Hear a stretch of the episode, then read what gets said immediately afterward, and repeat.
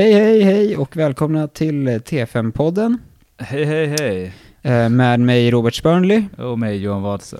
Yes, och det här är del två i eh, avsnitten om hjärtsvikt. Och eh, i del två så tar vi upp lite klassificeringar på hjärtsvikt. Vi tar upp lite ehm, symptom och lite diagnostik. Ja, precis. Yes. Och ja, vi satt ju nyss länge och pratade igenom hur vi skulle lägga upp det här på ett pedagogiskt sätt. Och vårt försök blir att vi börjar med att gå igenom lite klassificeringar, eller vad vi ska kalla det, lite indelningar. Man delar in olika typer av hjärtsvikt. Eh, och så går vi över till att ha, köra lite, lite anamnes, eh, tagning och statusfynd. Och så tar vi lite, lite ehm, diagnostik med, eh, med andra typer av hjälpmedel i slutet då. Exakt. Eh, Men etiologi, skulle vi prata Ja, om just det? Etiologi börjar vi med, Ja. kanske. Japp, eh, och de, eh, ungefär 70% av all hjärtsvikt orsakas av, av två olika saker. Och det är Mm. kemisk hjärtsjukdom, alltså hjärtinfarkt och hypertoni. Mm. Så det är bra att komma ihåg. Sen så finns det en massa andra anledningar och stor samsjuklighet här, men diabetes i sig kan orsaka hjärtsvikt. Mm. Eh, det kan även orsakas av klaffsjukdomar, Mm. eh, olika arytmier, framförallt eh, tachyarrytmier, eh, Yes. kardiomyopatier och eh, tyroidea-sjukdomar, Precis. för att nämna några, Några saker. Och som sagt ofta en, en samsjuklighet här. Men, ja, Vi pratade lite tidigare om hur, hur det funkar när diabetes orsakar hjärtsvikt. Och vi har väl Mm. inte full koll på det. Vi satt och spekulerade lite grann om att det Ja. kanske ger lite mikroangiopatier och sånt där. Men det, det är som sagt, det, det vet vi inte riktigt. Men eh, det vi vet är att det, det finns ju en, eh, en samsjuklighet med hypertoni och kemisk hjärtsjukdom. Ja, precis. Ehm, ja, det var lite etiologi då. Vad som kan orsaka hjärtsvikt. Ehm, Mm. Och som sagt, det absolut vanligaste är ju hypertoni och eh, kemisk hjärtsjukdom. precis. Ehm, och ja, eh, vi delar ju in hjärtsvikter och det finns massa olika begrepp som man brukar slänga sig med. Eh, dels i litteraturen men också liksom på kliniken och sådär. Mm. Och eh, tänkte börja med att ta upp eh, framåt och bakåtsvikt. Finns det någonting man brukar Ja, prata om. Ehm, och det är, eh, det är liksom, då delar man in det lite grann efter symptom, eh, hur symptomen tar sig uttryck eh, Mm. i hjärtsvikten då. Så om vi börjar med, med eh, framåtsvikt. Det får man när hjärtat har en otillräcklig eh, cardiac output, vilket leder till otillräcklig perfusion av målorganen. exakt. Ehm, Så, och det är liksom om man har då en, en eh, ja, bristande vänsterkammarfunktion. Eh, och framåt då är liksom att, att det sviktar eh, efter hjärtat, så att säga. Mm. Exakt. Eh, och det kan ta sig uttryck till exempel vid, alltså som konfusion, eh, mental påverkan då. Just det, att man får lite för lite blod till hjärnan. Mm. Eh, och sen, ja, vi kommer tillbaka till det här sen, men eh, liksom perifer kyla, Mm. vasokonstruktion. Just det, man kan bli cyanotisk, Exakt. eh, nedsatt liksom perifer genomblödning. Mm. Ehm, Sen så har vi då bakåtsvikt och där har man egentligen tillräcklig cardiac output för att målorganen ska få tillräckligt med syre, Mm. men det är på bekostnad av förhöjda fyllnadstryck som, eh, som då gör att det, det stasar bakåt just det. i ja, venösa, eh, både i lungkretsloppet och i eh, systemkretsloppet då, Mm. eh, beroende på vilken sida av hjärtat som sviktar. Men här uppstår symptomen då till följd av, eh, av den här alltså ödem och eh, stas. Precis, alltså på engelska så pratar man om congestion och det betyder trängsel. Jag tyckte det var är ganska, jag tycker det är ganska talande. Det blir liksom trångt bakom hjärtat. Mm. Eh, dels i lilla kretsloppet och i stora kretsloppet, precis som du säger. Mm. Så det, man får lungödem, man kan få eh, leverödem Ja, eh, också i stora och kretsloppet. egentligen och all, buködem. all, allting stort sett Ja, jo kan, precis. kan bli eh, svullet. precis. Så det Det blir symptom. trångt innan, men då kan man alltså, om man bara har bakåtsvikt, så kan man alltså upprätthålla en, en eh, okej genomblödning av målorganen Mm. med liksom, arteriellt blod. Precis. Eh, Så där hade vi framåt och bakåt svikten lite grann. Mm. Eh, Och det finns en vidareutveckling av detta som man kan prata om, om kliniskt då, när man eh, har, har två olika parametrar, där det ena är då eh, varm eller kall Ja, och våt eller torr. Mm. Och varm, eller kall syftar på att man har då otillräcklig cardiac output. Eh, kall det. som perifer kyla. kallt, ja. Exakt. Eh, med varm, ja, då, då har man, då har man okej eh, perfusion. Mm. Medan våt, torr, den eh, skiljelinjen går där, alltså mer om, om man eh, har tecken på stas eller inte, Mm. övervätskning. Så, så då kan man säga att en, liksom, eh, en patient med akut hjärtsvikt har, har en eh, varm och våt hjärtsvikt Mm. till exempel. Mm. I huvudsak symptom till följd av övervätskning. Just det. Och sen eh, om eh, man har en främst en framåtsvikt då, så har man en kall och torr hjärtsvikt. Ja, precis. Just det. Mm. Bra. Eh, och sen så, förutom de här framåt, bakåt, varm och torr, eh, nej, varm och kall, torr och våt, så har vi högerkammarsvikt och vänsterkammarsvikt. Vi kanske börjar med vänsterkammarsvikten. Ja, och det är precis vad det låter som. Mm. Eh, att vänster kammare sviktar. Ja, lite skönt. Det, Ja. det, är, mer, det är mer vad det, vad det heter. Liksom. Exakt. Och det vanligaste är vänsterkammarsvikt. Mm. Eh, Och om vi tänker tillbaka till etiologin till hjärtsvikt, hypertoni och kemisk hjärtsjukdom oftast. Eh, Då pratar vi ju framförallt om liksom systemisk hypertoni, essentiell hypertoni eh, i stora kretsloppet så Mm. att säga. Mm. Och det är ju vänster kammare som behöver jobba mot det motståndet. Mm. Eh, Och eh, även när det gäller ischemi, alltså vänster kammare är betydligt mer muskulös och har ett högre syrgaskrav Precis. och, och får sin blodförsörjning i diastole. Medan höger kammare har eh, dels lägre syrgaskrav då det är liksom mindre muskelmassa. Eh, försörjs både systole och diastole Mm. eh, på grund av minskad, det, det är mindre väggspänning under systole där så att det, ja, det sker en, en perfusion av, eh, av muskeln. Eh, och sen så, så höger kammare försörjs framförallt av, av höger koronarartär men det finns även en betydande kollateralcirkulation från Mm. vänster kranskärl. Eh, så ja, det finns även andra mekanismer men höger kammare är mer, eller mindre drabbad då av ischemi helt enkelt. Just det. Så Mm. det vanligaste är alltså att man har vänsterkammarsvikt. Eh, och eh, grejen, med, grejen med vänsterkammarsvikt är att den kan ju orsaka en högerkammarsvikt i sig. Eh, det är alltså vanligare att ha en vänsterkammarsvikt som i sin tur ök, eh, orsakar en högerkammarsvikt på grund av att man får stas bakåt i lilla kretsloppet. Det här betyder ju då att, eh, att du får ett ökat eh, tryck i, i lilla kretsloppet och att höger kammare måste jobba mot det här höga trycket då, och i sin tur börja svikta också, på grund av att den får en så hög afterload helt enkelt. Precis. Ehm, och eh, det, det, det är liksom det vanligaste orsaken till högerkammarsvikt är egentligen vänsterkammarsvikt. Mm. Eh, man kan ju ha en del, eh, en del har ju högerkammarsvikt isolerat också. Ja, Och det kan bero på en del olika saker. Dels kan man ju få en ischemi i höger koronarkärl, vilket orsakar en, en högersidig hjärtinfarkt och att du får en isolerad hög, högerkammarsvikt.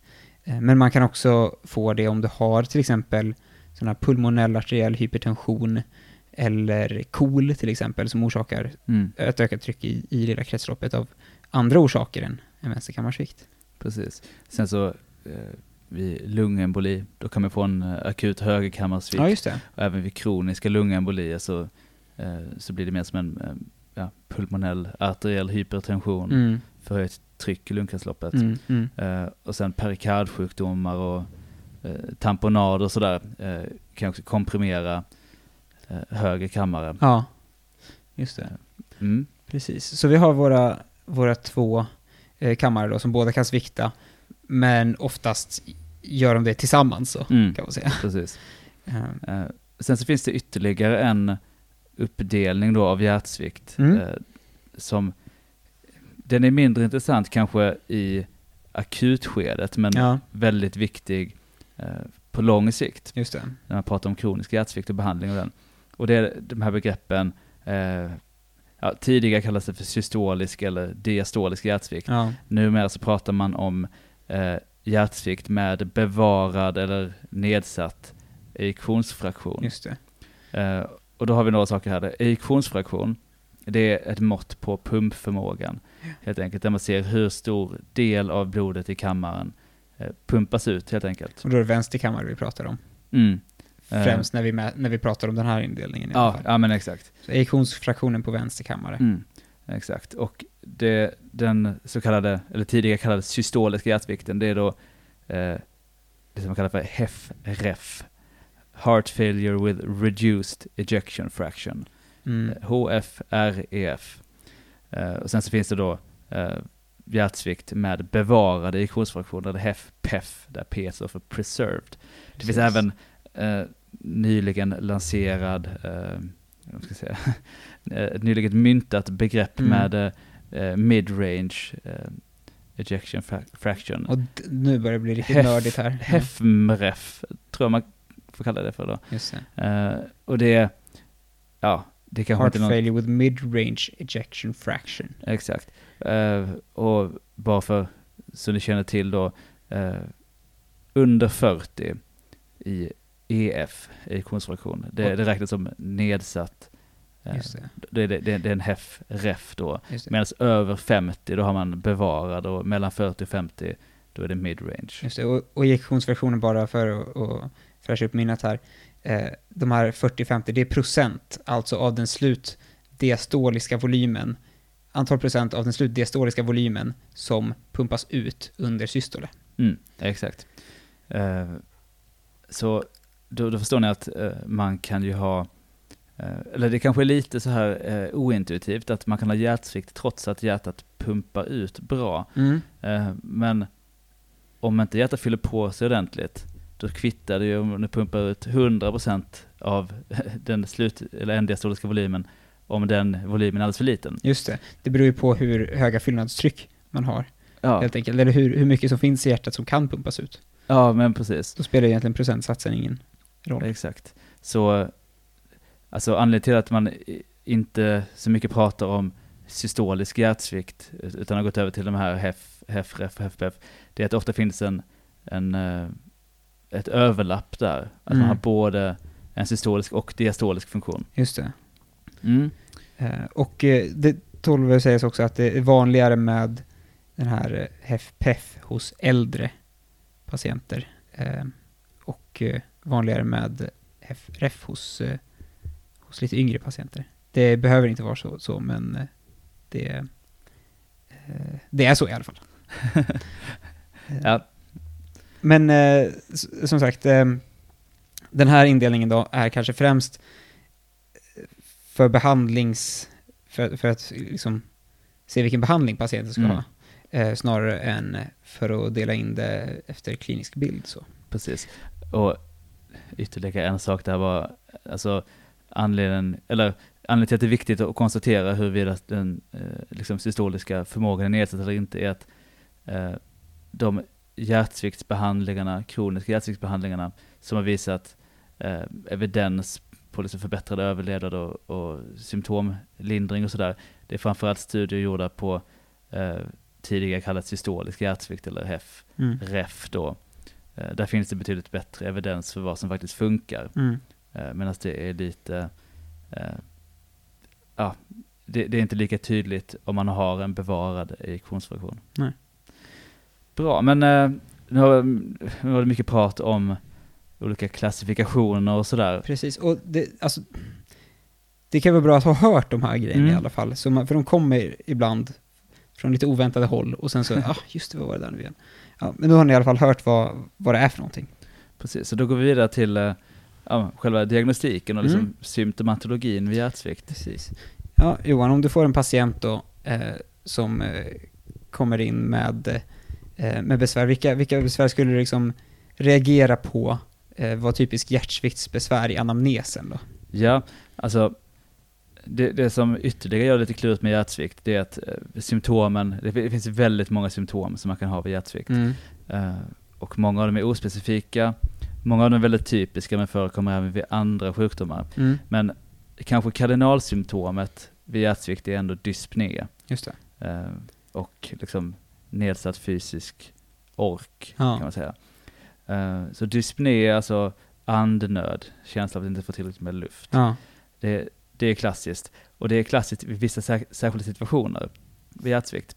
Eh, något som vi kallar för ortopné, alltså eh, andnöd i liggande. Mm. Det, är, det är rätt så specifikt och typiskt för, för hjärtsvikt. Just det, är, det är väl på grund av att, eh, att eh, vanligtvis när man, när man är i stående eller sittande position så, så kommer hela den här överblivna vätskan kommer liksom följa gravitationen och lägga Mm. sig längre ner i kroppen och inte just vid lungorna. Medan om man ligger ner då, eller när man ligger och sover på natten och sånt där, så ansamlas vätskan i lungorna mer. Mm. Precis. Eh, men om vi delar upp det lite liksom anamnes och statusfynd då, så Mm. typiska eh, anamnestiska saker som patienter kommer att klaga på är då att eh, ja, men, eh, andnöd, när de är ute och går, när de ligger ner på natten, kanske Mm. vaknar flera gånger under natten Mm. med, med andnöd. Just det, eh, en annan typisk grej med det där är väl att många so- sitter och sover. Exakt, exakt. Eh, och eh, sen så, men, generell liksom svullnad i buken, obehag eh, kring levern, svullnad av anklarna, benen Mm. och liksom, såklart då nedsatt fysisk prestationsförmåga. Eller vad man ska Mm. säga. Sen så finns det ju andra saker också som, alltså, man, man kan få ronk, man kan ha hosta, förvirring, yrsel, svimning. Eh, Precis. så, som ni hör en, en uppsjö av symptom som, Precis. som kan förekomma även vid andra sjukdomar. Man kan ju också, om vi, det här vi pratade om tidigare, att man har det lite mera, om man har lite mer den här eh, framåtsvikten, att, att de symptomen är, kan vara lätt att glömma också, men de finns ju också att man får den här tröttheten, att du får liksom en hypoperfusion av, av hjärn, hjärnan eller andra målorgan, att bli kall och cyanotisk om fingrarna Mm. och, och sådär, att de, de finns ju också och eh, kan vara lätt att glö- glömma för att de här typiska symptomen, eh, framförallt vi, eh, de som vi tog upp nyss, de eh, har ju mycket att göra med den här bakåtsvikten som kanske Mm. är lite tydligare klinisk bild på. Ja, men precis. Eh, yes, och sen statusfynd. Ja, det, många av de sakerna som jag nämnde tidigare, alltså det här med att det samlas vätska på ställen där det inte ska vara det. Mm. Så vi kan gå igenom lite liksom, eh, organsystem sådär. Men om vi börjar med allmäntillståndet, vilket ju alltid är det man ska bedöma först. Mm. Eh, då, då kan vi ha, eh, man kan ha viktuppgång, Mm. någonting som patienten själv kan få klaga på. Precis. Eh, och det kan ju vara viktuppgång trots att man äter mindre och har nedsatt aptit. Precis, för man kan ju ha liksom eh, då en, en viktuppgång på grund av att man samlar på sig vätska, du får Mm. den här rasaktiveringen, eh, så du retinerar massa vätska. Eh, men så har du en vikt, eller så äter du liksom mindre och har sämre aptit för att du har en eh, försämrad cirkulation förbi eh, tarm, Mm. tarmarna, liksom en minskad eh, aptit på grund av det och även stas bakåt i levern kan orsaka eh, illamående Precis. och svullnad i buken. Ja, och man kan ha stas i tarmarna som gör att man får försämrat upptag också Mm, mm, av eh, ja, Så- näringsämnen. precis. Så patienter som söker på grund av viktuppgång, trots att de knappt, alltså de inte alls äter lika mycket som tidigare, kan, Mm. eh, kan vara en sån typisk. Precis. Eh, och sen andra saker man ser i allmäntillståndet är ju eh, alltså såklart perifera ödem. Mm. Kommer tillbaka till det lite mer sen. Man kan vara kall perifert eh, och eh, ja, kissa mindre. Mm. Om man har riktigt, alltså riktigt dålig cardiac output, så man inte får tillräckligt mycket blod till njurarna. Precis. Ja, njurarna, eh, det var det här vi snackade om tidigare, drar igång rassystemet och behåller vätska och, och salter. Mm. Eh, och om vi går vidare till hjärtat då, Mm. eh, sällan eh, helt normalt kanske, men det, det kan vara svårt att eh, ja, Ja. auskultera alla de här fynden. Ja, Men, g- generellt så ja. känns det som att det här med hjärtauskultation är lite en konst som håller på att eh, försvinna mer och mer Ja. i takt med att ultraljuden utvecklas. Ehm, jag tänker mig att så här, kardiologer och, och medicinare back in the day kunde allt om de här olika blåsljuden. Men nu är vi lite mer så här, ja jag hör ett blåsljud. Är det systoliskt eller är det diastoliskt? Och sen så gör man ett hjärteeko. Ja, exakt. Ja. Eh, men precis, blåsljud kan man ju höra, man kan höra aortas tenos, Mm. alltså ett systoliskt eh, blåsljud som hörs bäst i, ja, över I2 dexter. Mm. På samma ställe, för det är där man hör aortaklaffen bäst, så där hör man även aorta insufficiens. Men det är då ett diastoliskt blåsljud. Just det. Det är ett backflöde i diastole. Precis, så det är att tänka där vilken, vilket håll blodet går åt, eller under vilken del av, av eh, hjärtcykeln man hör det och varför man hör Ja. just då. Exakt. Uh, mitralis insufficiens är ett eh, annat sånt här blåsljud som kan, eller det, det är ett klaff, ett klaffvitie som kan ge upphov till hjärtsvikt. Ja. Eh, och det hör man bäst då under systole. Det. för det är då den klaffen ska hålla tätt, uh, förhindra uh, flöde bak upp i vänster förmak. Mm. Det hörs bäst över uh, apex då. Just det, med utstrålning till vänster axil. Mm.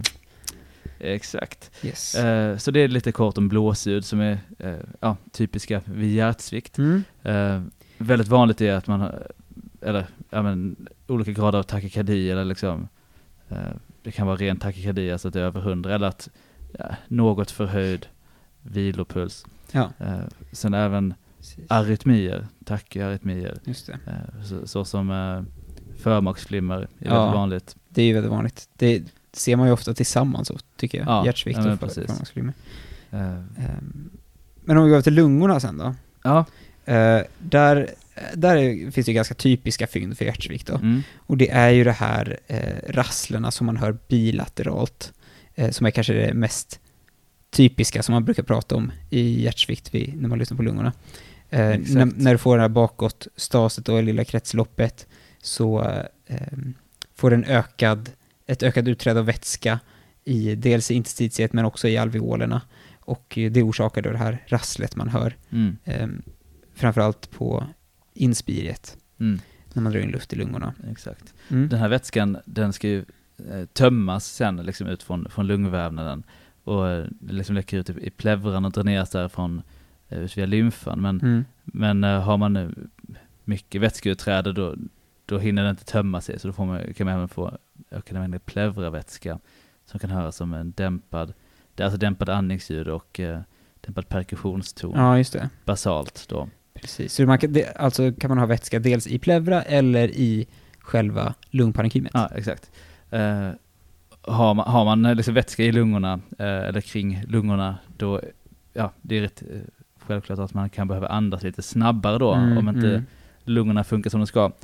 Tachypné, eh, vanligt. mm. Jag vill bara säga en sak här om, om hjärtarskultation. Ja. Det, det finns ett som är väldigt specifikt, ett, ett, ett fynd, men ja, det är inte så ofta man hör det. Men det är tredje hjärtton som, alltså, ja, ni vet i vanliga fall så har man du, du, du, du. Mm. Men där eh, vid hjärtsvikt så kan man få en tredje hjärtton som blir som du, du, du, du, du, du. Det det. samma rytm som Kentucky. Just det. Eh, så det kan vara värt att eh, lyssna lite extra efter just tonerna. Mm. Finns det någon extra ton här? Mm. Mm. Yes. Men då hade vi tagit hjärta och lungor va? Ja, precis. Ehm, det står här om Chain Stokes andning. Också hade, hade du skrivit upp här. ja, men just det det. är ju den här uh, som, som man ofta kan få fram emot att man, eller ofta ser man det hos patienter som håller på att dö också. Ja, Eh, exakt. Och det är det här att man har ömsom lite snabbare andningsfrekvens och ömsom lite långsammare va? Mm. Att du...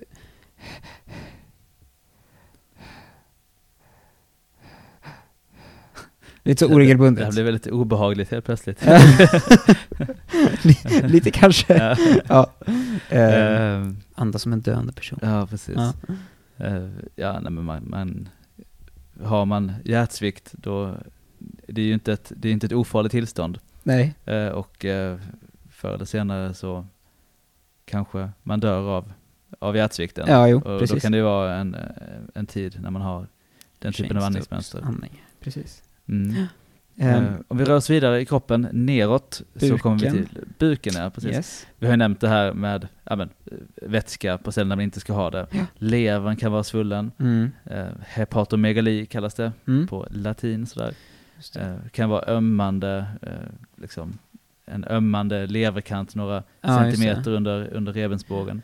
Man kan ha ascites, alltså vätska i, i buken, Mm. där den inte ska vara.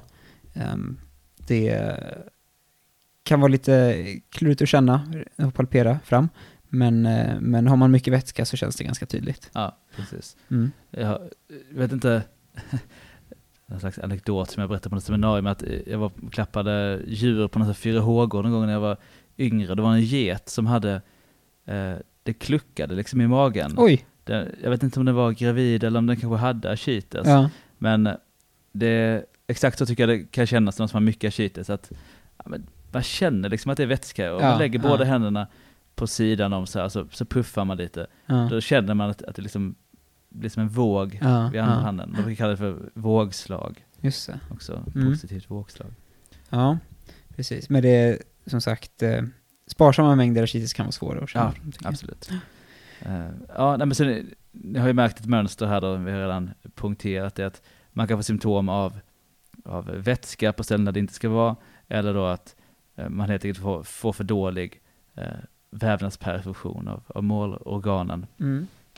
Precis, och det här var lite generella fynd vid hjärtsvikt. Dels liksom om man har en eh, kanske snabbt påkommen hjärtsvikt, att du får de här eh, symptomen ganska snabbt uppträdande, eller att de uppträder över en längre tid, över kanske flera månaders tid. Mm. Det kommer sakta men säkert och då kanske, eh, eftersom att det inte då blir ett lika akut insjuknande så kanske man söker på vårdcentralen och då kanske de kommer dit och de har försämrad kondition och svullna om benen och sådär och lite mindre, lite mindre akut medan de som man träffar på akuten och som kanske ofta behöver sjukhusvård kan ju ha ett lite mer dramatiskt insjuknande i sin hjärtsvikt. Då kan det vara antingen en nydebuterad hjärtsvikt eller det att, att man har hjärtsvikt sedan tidigare men som av någon anledning har försämrats den senaste tiden. Mm. Och det kallar vi ju för akut dekompenserad hjärtsvikt. Precis.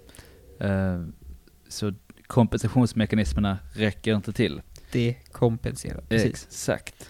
Eh, och för att krångla till det ytterligare så finns det lite andra eh, klassifikationer eller liksom eh, olika kliniska bilder Mm. som man kan ha vid en akut, vi säger akut hjärtsvikt nu, Mm. Dekompense- dekompenserad får vara inom parentes. Ehm, men det, det vanligaste, cirka 70%, det är liksom en, uh, ska, inte säga godartad, snäll bild, men förhållandevis, alltså man har inte så mycket lungödem eh, och ingen, varken liksom jättehögt blodtryck eller jättelågt blodtryck. Mm. Så ett stabilt, ofta åt det, åt det högre hållet, eh, blodtryck och kanske lite vätska eh, i lungorna, men inga större mängder. Och Mm. pittyngedem, eh, perifert och så. Men, men det är ungefär så 70% presenterar sig på akuten. Och Mm. de har dyspné, snabbandade, tungandade, sådär. Det är väldigt, väldigt vanligt. Ja, precis. Eh, och jag ska bara kort säga att det är ungefär 50-50 eh, av patienter som söker med akut hjärtsvikt som har HEF-PEF och HEF, hälften som har HEF-REF Mm. ungefär. Eh, och de kan te sig, alltså båda typerna av hjärtsvikt kan te sig på alla de här olika sätten som, Mm. som vi kommer nämna nu. Mm. Ehm, men precis, eh, det finns även de som, som eh, kommer med väldigt högt blodtryck, Mm. eh, vad man kan kalla för hypertensiv akut hjärtsvikt. Och det kan vara en rätt så snabbt utvecklande hjärtsvikt, snabbt debuterande till följd av ja, okontrollerad hypertoni då. Och då är det vänster kammare som, som kroknar. Och det är oftast inte så jättemycket stas i, i kroppen, liksom. inte så mycket tecken på övervätskning där, men däremot eh, rätt så mycket i lungorna. Så de här patienterna kanske inte behöver gå upp i vikt så mycket, men de, och de kanske inte ter sig svullna, men de är väldigt andningspåverkade och har jättehögt blodtryck. Okej. Eh, och det, när man pratar om, om högt blodtryck, då kan man prata om något som heter hypertensiv kris. När man, får, man har så pass högt blodtryck att man får skador på kroppen av det. Och det här är en sån skada man kan få, lungödem, Okej. eh, till följd av akut hjärtsvikt, till följd av högt blodtryck. Ja, ja. Så det är en, en klinisk bild. Vi kommer tillbaka till när vi snackar behandling, varför det här kan vara viktigt att, att särskilja de olika typerna. Mm. Eh, sen så har vi då hjärtsvikt med allvarligt lungödem. Eh, som jag nämnde tidigare så har man ofta en, en viss grad av lungödem även vid, vid eh, lindrigare hjärtsvikt. Men är det liksom ett fulminant lungödem, kraftigt, snabbt påkommet lungödem, då är det väldigt dramatiskt. Mm. Alltså det är, när de här patienterna drunknar liksom in, inifrån i sina egna lungor, Mm. extremt ångestladdade, har nästan bubblig andning, det är liksom Så man kan bubblar. höra det liksom utan stetoskopet. Att det, Ja. ja, men till och med så att det kan komma liksom rosa skum ur Ja. munnen. eh, eh, och hosta och, och, och så här. Uh, såklart väldigt liksom bleka, kallsvettiga, Mm. extremt sympatikuspåslag. Mm. Uh, och de här patienterna eh, har jag fått höra liksom från, från äldre kollegor. Man ser inte dem lika ofta längre. Nej. eftersom folk är mm, ja, mer välbehandlade nu för tiden än förr i tiden. Mm. Men det är en, en otäck klinisk bild Mm. kan man säga. Mm. Patienter som ser väldigt sjuka ut. Sen så finns det ju de hjärtsviktspatienterna som, som kommer in med ja, vad, man, vad man kan säga kardiogen chock. Mm.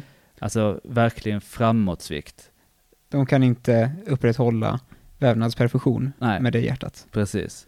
Eh, och då definitionsmässigt liksom systoliskt blodtryck under 90. Mm. Men eh, man kan ju ha Alltså man kan ju ha framåtsvikt även om man har blodtryck över 90. Mm.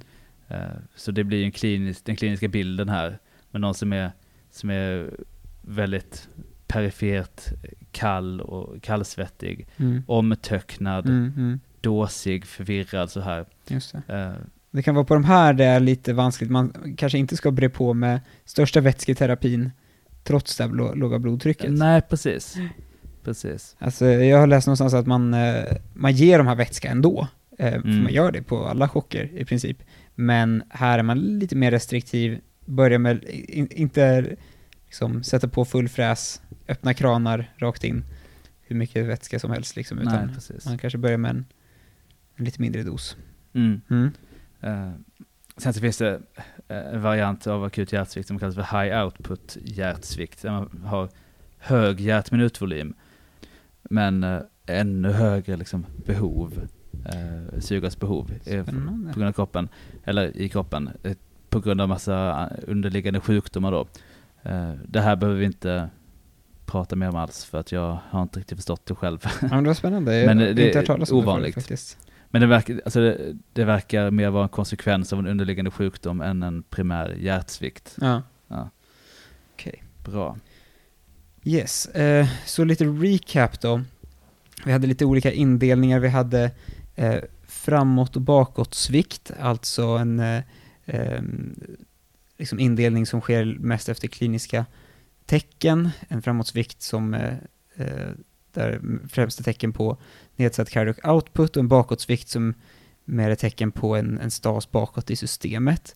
Eh, vi hade höger och vänster kammarsvikt beroende på vilken kammare som är den som är dysfunktionell. Och vanligast är väl egentligen att man har både och en högerkammarsvikt till följd av en vänsterkammarsvikt. Så hade vi det där med HEF-PEF och HEF-REF eh, som är mer en, en indelning som man gör med hjälp av eh, bilddiagnostik för att få fram vilken typ av behandling patienten ska ha. Och sen så pratade vi lite om anamnestiska fynd och statusfynd. Och då har vi det här eh, ökad trötthet, ökad dyspné, um, man kan ha um, ödem i, i ja, perifera ödem och uh, vätskeansamlingar på olika delar i kroppen.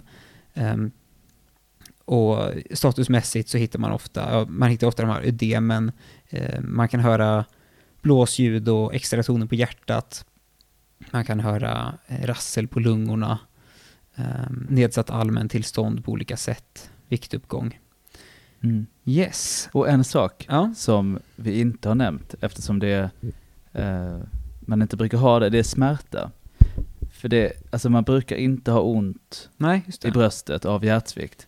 Det alltså såklart så kan man ju, man kan ju ha ont i bröstet av en underliggande kemisk hjärtsjukdom som har orsakat hjärtsvikten. Mm. Men eh, det uppfatt, eller jag har fått känslan av att det är en rätt så vanlig missuppfattning eh, hos Precis. T5-student och sådär, att, att man har ont i bröstet vid hjärtsvikt. Ja, det är inte typiskt. Men däremot så kan ju, många patienter verkar ha någon typ av obehag i bröstet. Ja, Eh, inte alls för sällan till följd av någon typ av arytmi, kanske förmaksflimmer, eller här tak- någon takykardi liksom till följd av sin hjärtsvikt kanske.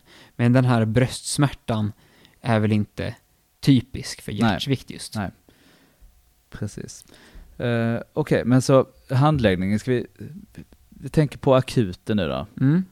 Ehm, och då, alltså först och främst så gäller det liksom att diagnostisera hjärtsvikt. Mm. Eh, som, som vi nämnde så symptomen är ju rätt så, eh, en rätt så bred symptombild. Ja, ja. Eh, så då, då får man ställa de här, de här frågorna som försöker ringa in att det är hjärtsvikt. Liksom. ja. Den här dyspnén som patienten söker för, är det, är det mer uttalat när de ligger ner nattetid, behöver de sova, alltså sitta och sova? Just det.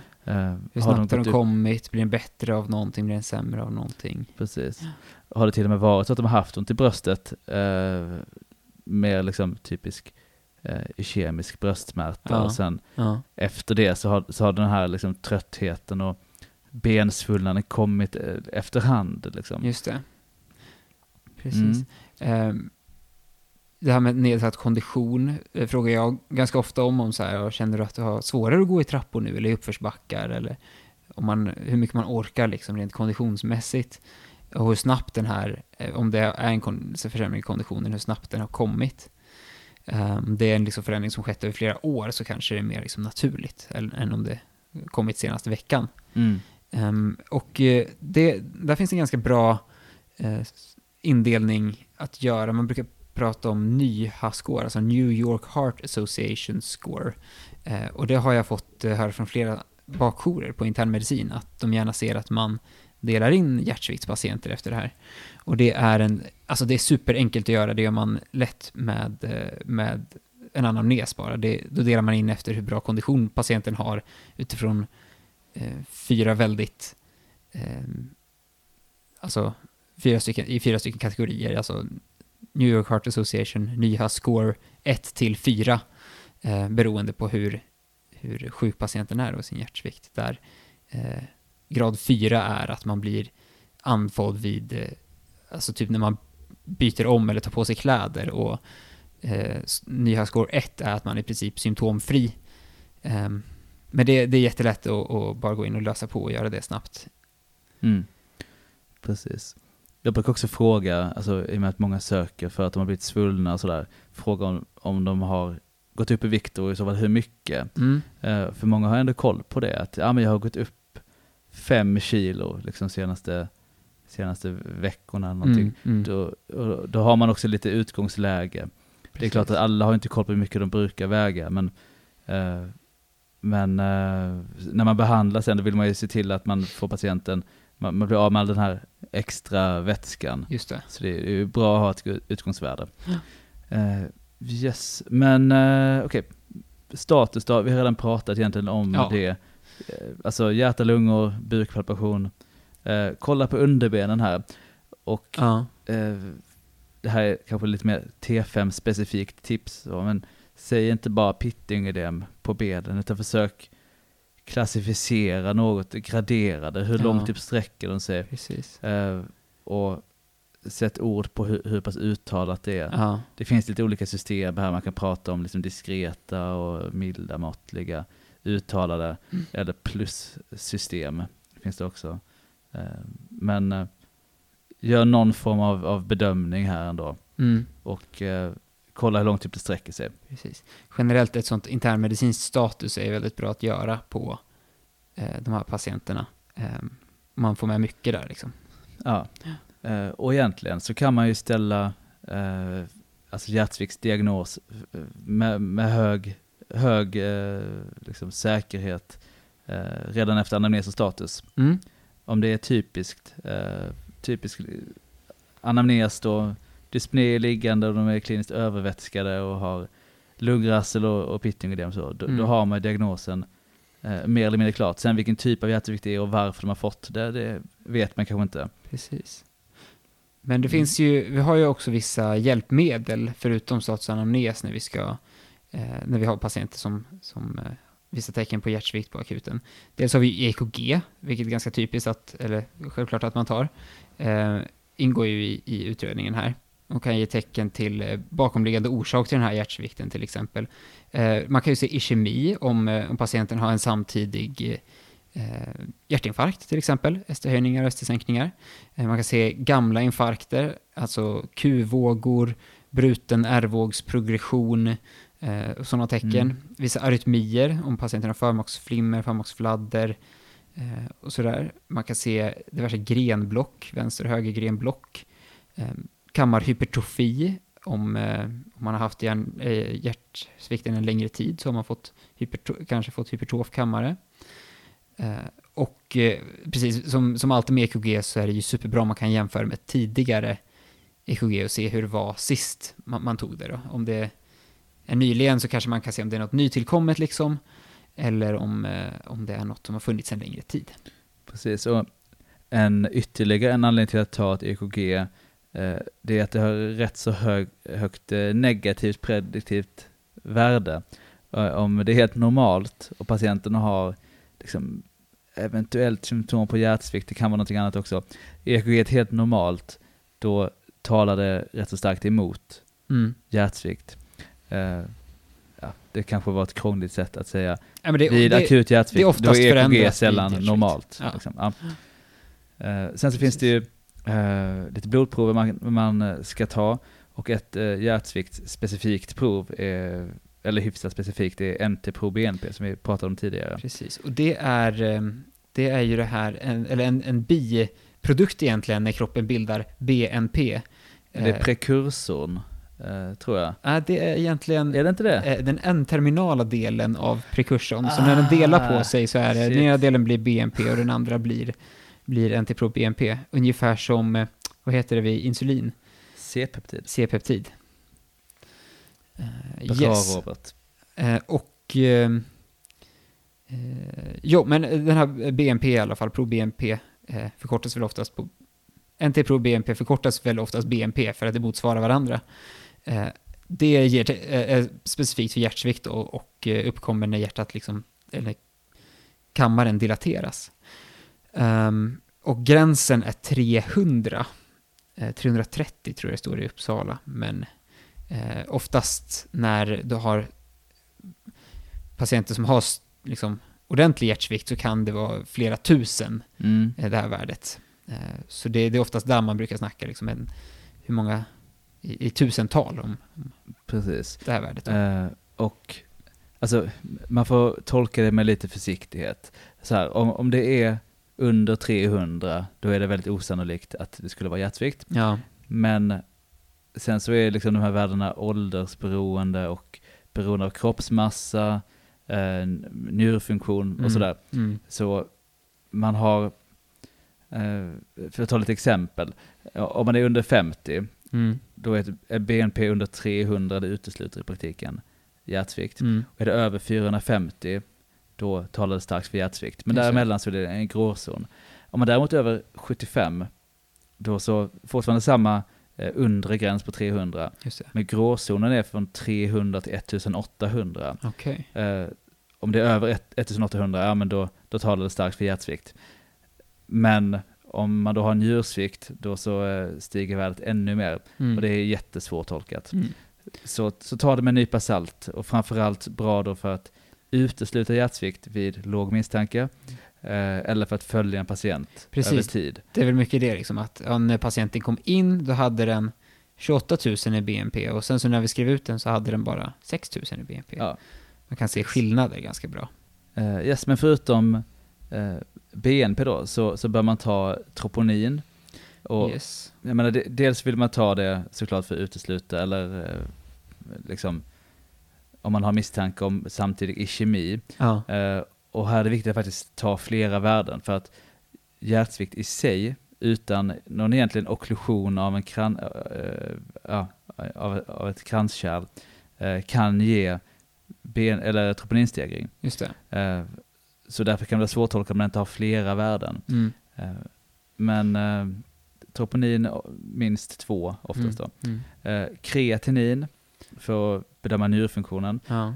Eh, och det är, alltså det är vanligt med eh, njursvikt och hjärtsvikt tillsammans. Precis, det är ett väldigt, det är väldigt intern medicinsk diagnos där med hjärtsvikt känns Mm. som, för det liksom innefattar så många olika organsystem. Precis. Så har man terminal njursvikt eller liksom, ja, men ordentligt nedsatt njurfunktion, Mm. då har man ju svårt att göra av sig med vätska, Precis. vilket ju förvärrar hjärtsvikt och Belastar ytterligare. Så. Och eh, elstatus är bra att ta också. Man kan ju se en, en hyponatremi och hypokalemi ofta vid, eh, vid hjärtsvikt. Precis. Eh, Eh, blodstatus, ganska ofta så går hjärtsvikt hand i hand med anemi. Och då på grund av en minskad EPO-utsöndring. Eftersom Mm. att du får en minskad genomblödning i njurarna så får du liksom en ja, njursvikt egentligen då som orsakar anemi också. Precis. Sen så kan man även, som jag nämnde tidigare, ha ödem i tarmen så man har sämre upptag av Järn eh, bland annat. Ja, men järn. Mm. Precis. Och det, samsjukligheten med diabetes är ju stor, så prover för alltså, glukos, HbA1c, samma sak med tyreoidea-sjukdomar, att ha TSH är inte helt fel.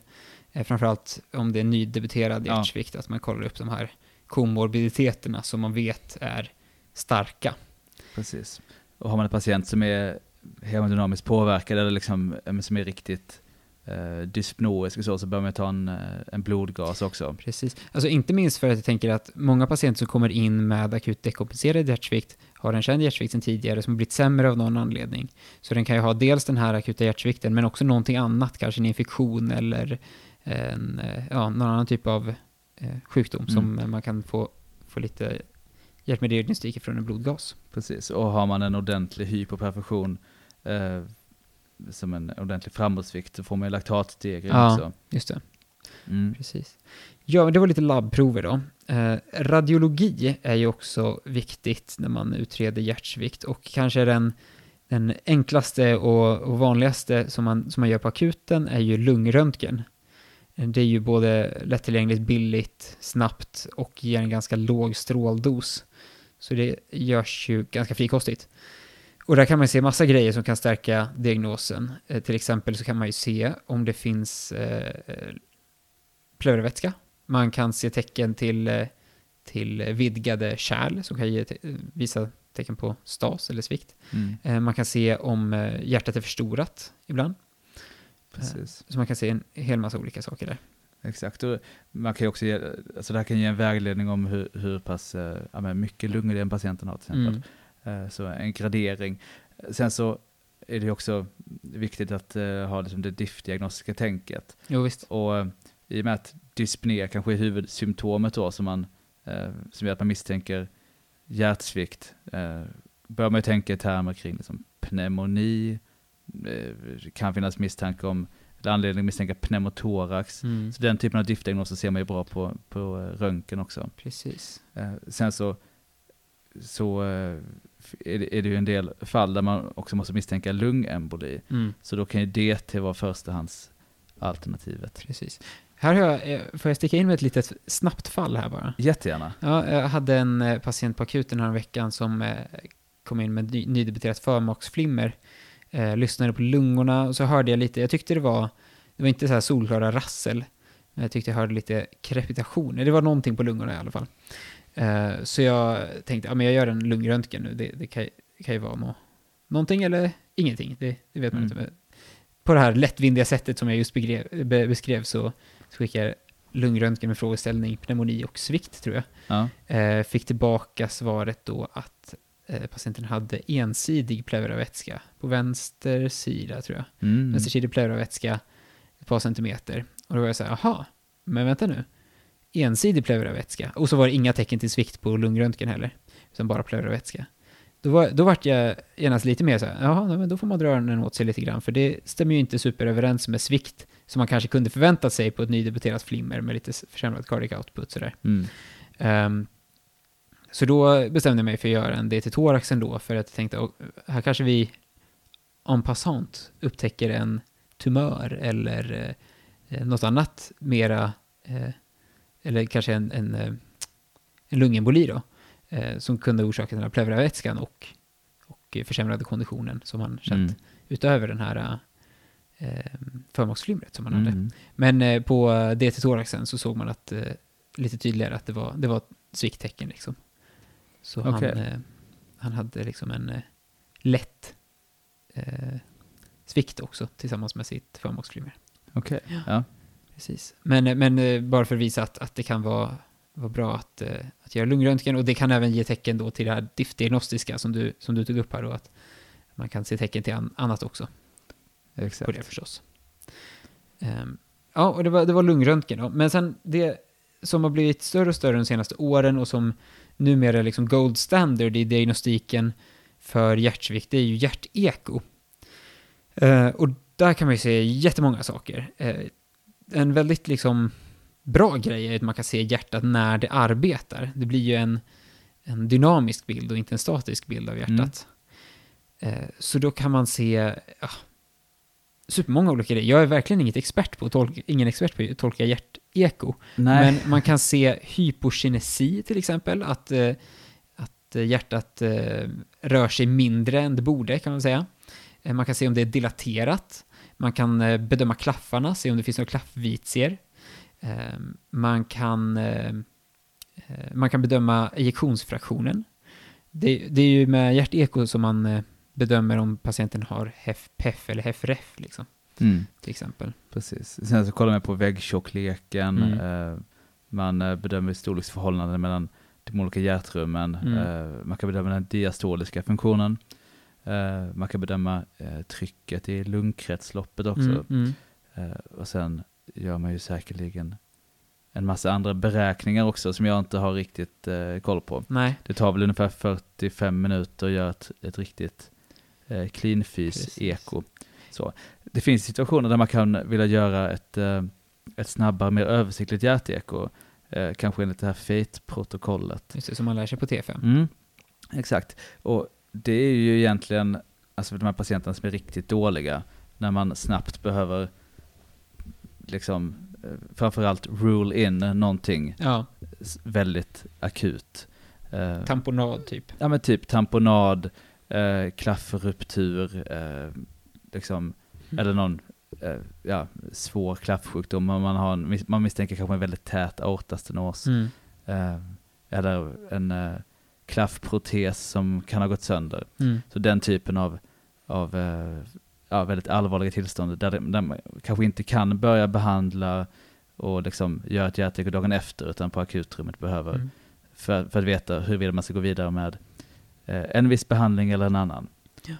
Eh, apropå det här med att bli duktig på hjärteko, en av våra klassföregångare som var hjärta-kärlklass, eh, han eh, vickade något år eller sådär på cleanfys och blev en riktig hejare på, på hjärteko. Jag tror, jag tror han liksom självständigt bedömde Ja, eh, hjärt... eh, jag, jag tror också det. det. Är jättehäftigt Jag verkligen, för mig- som underläkare. jag har för mig att han sa att han, alltså det, det var nog ett halvår eller någonting Ett halvår kanske? som krävdes för att man skulle få körkort Mm. liksom, Ja, inom det. hjärteko. Men superhäftigt ju, Ja. att kunna göra det liksom. verkligen. Det skulle jag gärna lära mig. Yes. Mm. Ehm, ja, men det var, det var lite bilddiagnostik. Man kan också undersöka hjärtat eh, när man utreder eh, för hjärtsvikt med DT och MR och sånt där. Men ja, det, det är ganska ovanligt. Eh, Ja. Som jag upplevt det i alla fall. Jag vet att det står i den här hjärtsviktsboken som vi refererade till tidigare, står en del om det. Men det känns som att det har blivit mer och mer ovanligt i takt med att hjärteko har blivit vanligare. Ja, Det är min spontana känsla liksom. Sen kan det vara så att man kan ha svårt att få bra bilder med hjärteko av vissa anledningar om Mm. Ja, patienten är eh, väldigt överviktig eller man har ett väldigt snabbt förmaksflimmer eller något sånt som gör att det, det är svårt att, att få bra bilder. Mm. Eh, men eh, ja, jag Men vågar inte riktigt uttala mig mer om det. Nej, men min spontana känsla är jag har inte skickat jättemånga patienter till DT-hjärta. Nej, men det är väl, alltså, det är väl mer något som man gör från kardiologen Ja, då, kanske. kanske. Mm. Yes. Eh, bra, men, men då har vi utrett, patienten har kommit in, vi har tagit anamnes, vi har gjort status, vi har tagit ett EKG och kikat på det, vi kanske gjorde en lungröntgen, vi har kanske, ja, säg att vi har varit duktigare och kunnat bedöma ett hjärteko, vi har gjort ett hjärteko i 45 minuter och bedömt det, kommit fram till vad patienten har för typ av hjärtsvikt. Då kommer man ju fram till vilken behandling patienten ska ha. Eh, Men det tar vi upp i den tredje delen av den här eh, serien om hjärtsvikt som vi gör nu. Så nu har vi pratat om eh, utredning, diagnostik och i eh, sista delen då så pratar vi om behandling för olika typer av hjärtsvikt. Precis, så kommer vi prata både om akut behandling och kronisk behandling. Yes. Ja, och eh, då säger, avslutar jag lite grann med att eh, uppmana er till att mejla in frågor eller synpunkter till t5podden.gmail.com eh, och eh, ni får jättegärna skicka in tips på bra föreläsare eller andra personer som är duktiga, eh, kanske handledare eller kunniga på sitt område som vi kanske kan hämta lite inspiration från eller eventuellt intervjua och sådär om de skulle vilja ställa upp på det. Så alla typer av tips, förslag, synpunkter eller önskemål är välkomna till t5podden at gmail.com. Precis. Något mer du vill säga? Uh, nej. Nej. Då så. Då avslutar vi där. Tack så mycket för idag och jag önskar alla en trevlig fortsatt dag. Tack och hej. Hej!